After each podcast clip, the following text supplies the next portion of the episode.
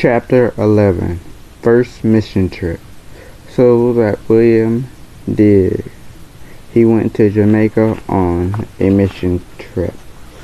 William's mother wanted to go to Jamaica, so she was going to go with the church until she found out they were flying.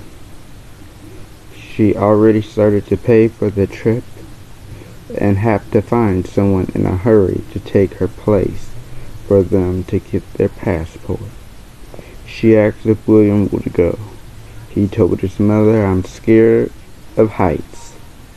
Somehow his pastor was able to talk him into saying yes.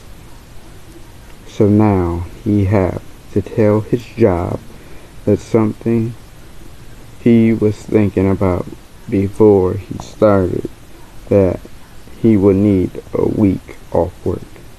The boss was cool with it after making jokes about planes.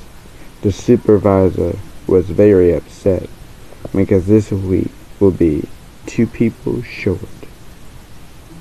Someone else went on vacation the same week William was going to Jamaica. She tried to talk him out of going, but the trip was paid and he couldn't and he wouldn't back out. This would be an experience that no one else he knows his age could say they have had done. And let him tell you it was worth not backing out. It was worth every second facing that fear. They had to be at the church and leave about four that morning. So William's mother had to get up really early. They made it to the church. A whole group of them is getting ready to leave from the church to the airport. So they prayed before they got into the van. William was fine until they made it to the airport, and all he could think about is how high is the airplane going up in the air. How long will it take before they come down on the, on land?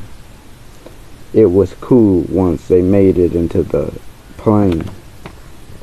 Everyone had a piece of gum chewing it before the plane takes off. William noticed the plane is slowly moving. They are making sure the seat belts are on and the phones are on airplane mode.